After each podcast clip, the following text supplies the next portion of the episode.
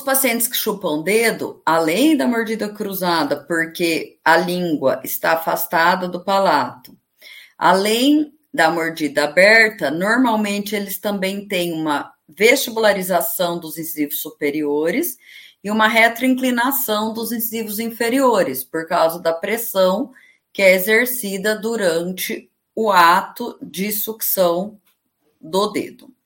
Na respiração bucal ocorre o mesmo desequilíbrio muscular. Por quê? Porque o paciente respirar, a língua tem que estar para baixo. Se a língua está para baixo, nós vamos ter essa mordida cruzada, essa tresia da maxila, de novo sendo expressa na oclusão, tá? Então, hoje que se fala mais em apneia, que o pessoal está mais atento a essas questões, a gente vê que o cirurgião dentista ele já está mais familiarizado.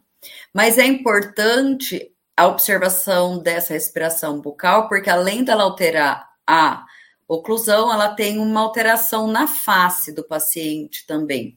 Por quê? Porque o paciente fica com a boca aberta, ele acaba fazendo uma pressão nessa musculatura de forma que o crescimento acabe se dando um pouco mais no sentido vertical. São pacientes que têm mau desempenho na escola, são crianças agitadas normalmente porque não tem qualidade de sono. Por que, que não tem essa qualidade de sono? Porque eles têm um sono agitado para eles não terem uma boa respiração.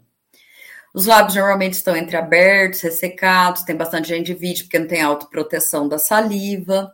Essa mandíbula está normalmente mais jogada para trás porque a boca está aberta e algumas delas ficam até com essa cabeça um pouco mais inclinada.